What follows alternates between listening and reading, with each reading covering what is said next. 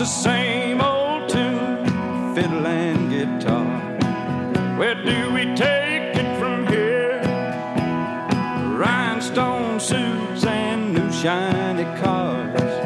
It's been the same way for years.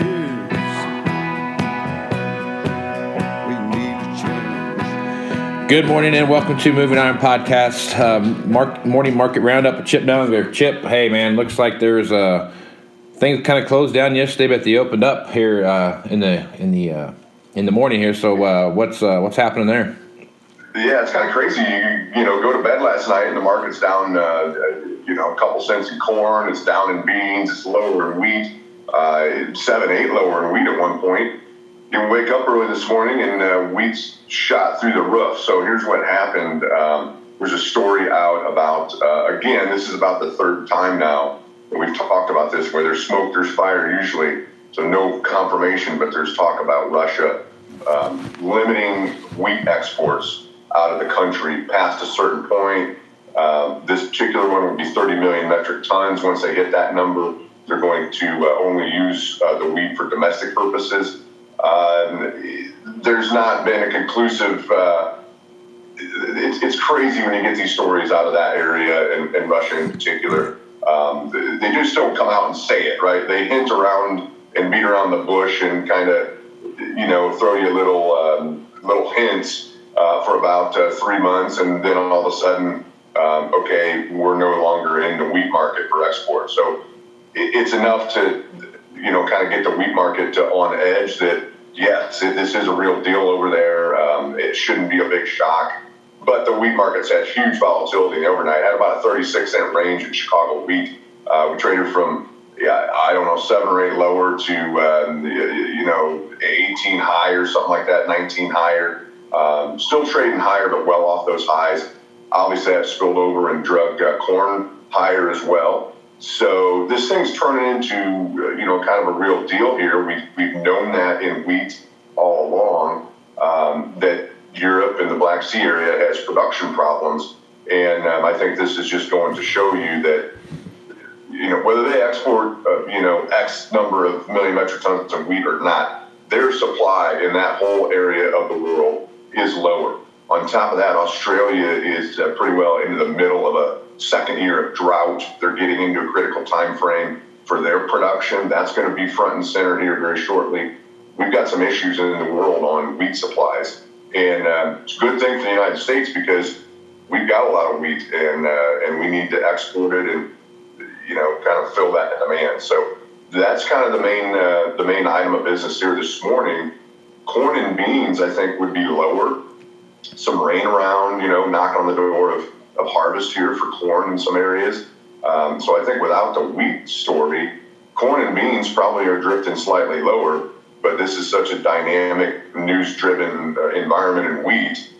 You know, as wheat goes, it's going to definitely help corn as it should because of a competitive feed grain situation. So stay tuned. This thing is getting interesting. And then also you had some stories out that um, I think it was in the Wall Street Journal potentially. Don't quote me on that, but major news, uh, uh, you know, venues reporting that uh, we're very very close to um, potentially, you know, having the framework of NAFTA. If it's not with Canada's blessing, it's going to be directly with you know, a bilateral agreement with Mexico. So that's a that's good news. It's positive developments, and obviously next week we've got the, the trade talks that are supposed to happen between the United States and, and China. So finally have uh, you know some things headed the right direction from the standpoint of, of trade as well. So uh, goes to show you, you, know, you go to bed, the market's lower, you wake up, the market's higher. Thing is a is a world market. It moves fast. There's lots of volatility in it, and uh, stay tuned. You know, keep your head on a swivel because this thing's going to change fast. Yep, that's uh, it's crazy how that works, isn't it?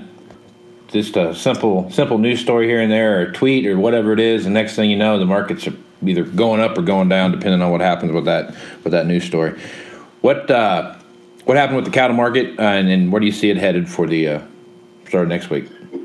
Yeah, cattle are struggling in here. Um, yeah, you know they're they're higher on the on the day they can't seem to hold the gains. So I think that um, the general consensus is that cash is going to be a touch lower, maybe a buck lower this week. We'll wait and see. I haven't really heard of any um, you know, cash trade developing.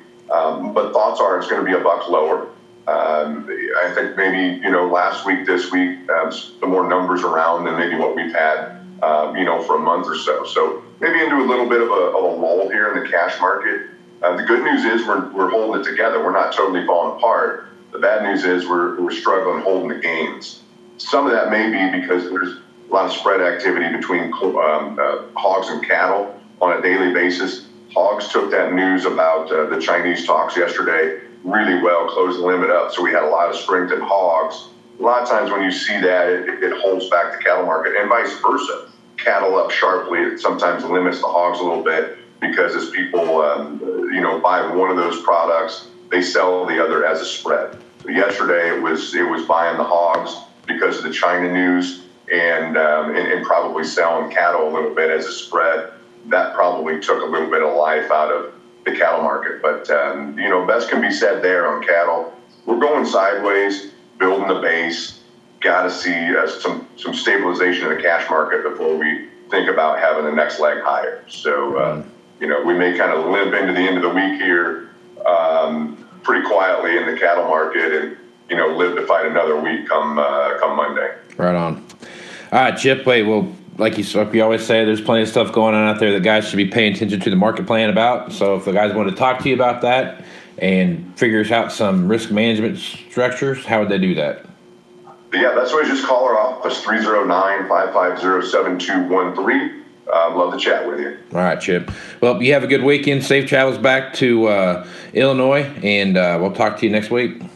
All right. Thanks, Casey. Have a right. weekend. Thanks, Chip. We'll talk to you. Moving higher in the 21st century.